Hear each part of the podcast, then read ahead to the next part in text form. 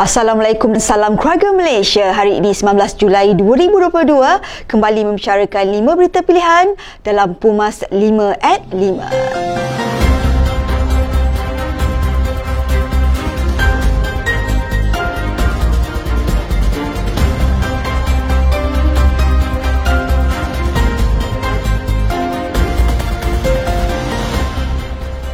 Ketua UMNO Bagan Shah Alam, Datuk Azari Syari berkata, PKR semakin jelas menunjukkan sisi gelapnya yang tamakkan kuasa demi kepentingan sendiri. Ini berikutan timbalan Presiden PKR Rafizi Ramli menerusi ucapan pada Kongres Nasional Parti itu berkata salah satu cara untuk membebaskan Datuk Seri Anwar Ibrahim adalah dengan memenangi pilihan raya. Jelas beliau, anda semua boleh menilai apabila PKR berkuasa, mereka boleh lakukan apa sahaja. Hatta yang sudah dipenjara pun boleh dibebaskan, apalagi yang baru hendak disabitkan kesalahan. Tambah beliau, mereka boleh sabitkan kesalahan secara terpilih kepada ahli politik tertentu jika individu tersebut tidak mengikut apa yang diarahkan.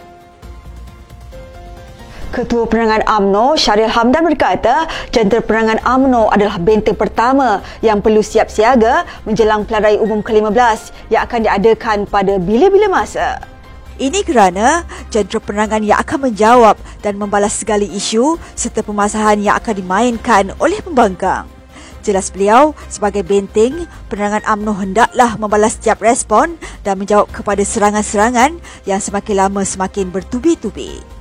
Beliau yang juga naib ketua Pergerakan Pemuda AMNO Malaysia berharap agar seluruh jentera penerangan AMNO dapat memberi tumpuan pada PRU akan datang.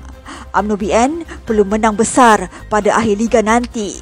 Amat merugikan sekiranya AMNO BN menang besar tapi kecundang di garis penamat. Ketua UMNO Bahagian Putatan Jeffrey Nur Muhammad berkata bahawa Parlimen P173 yang jatuh ke tangan lawan dalam pilihan umum ke-14 bakal ditawan kembali pada PRU akan datang. Jelas beliau sebagai pemimpin UMNO Putatan menerima sesiapa sahaja untuk memasuki parti itu kerana percaya ia akan dapat membantu BN berjaya dalam raya umum yang ke-15 beliau telah menggerakkan semua peringkat jentera agar bersiap siaga menjelang pilihan raya umum yang ke-15. Justru, jentera telah digerakkan melalui jalan rakyat secara agresif dengan meletakkan sasaran target dan KPI termasuk kemenangan di Parlimen P173 Putatan. Ahli Majlis Kerja Tinggi AMNO, Datuk Dr. Muhammad Fuad Zakasi berkata bahawa Rafizi Ramli menganggap Presiden PKR iaitu Datuk Seri Anwar Ibrahim sebagai liability parti itu. Katanya, ini kerana Rafizi percaya bahawa latar belakang ahli Parlimen Port Dickson itu termasuk pembebasan beliau dari penjara yang dilakukan menerusi pengampunan agung akan memberi kesan kepada PKR. Jelas beliau, Rafizi mahukan bekas Perdana Menteri Datuk Seri Najib Tun Razak masuk penjara serta Anwar kekal dalam penjara. Bagi Rafizi, Anwar adalah banduan dan dia bebas kerana telah dapat pengampunan agung. Jelas beliau, kemunculan bekas ahli parlimen pandan itu dalam PKR terutamanya sebagai timbalan juga sudah tentu mencetuskan kebimbangan kepada Anwar Ibrahim bahawa Rafizi akan menyingkirkan dirinya kemasukan anak-anak Melayu ke universiti selepas peristiwa 13 Mei adalah disebabkan dasar ekonomi baharu dan orang Melayu terhutang budi kepada UMNO. Tokoh sejarah Datuk Dr. Ramlah Adam berkata anak-anak Melayu telah dimajukan dengan pendidikan tinggi sehinggalah DEB dihapuskan tetapi tetap diteruskan pada tahun 1990 sehingga zaman bekas Perdana Menteri Datuk Seri Najib Razak.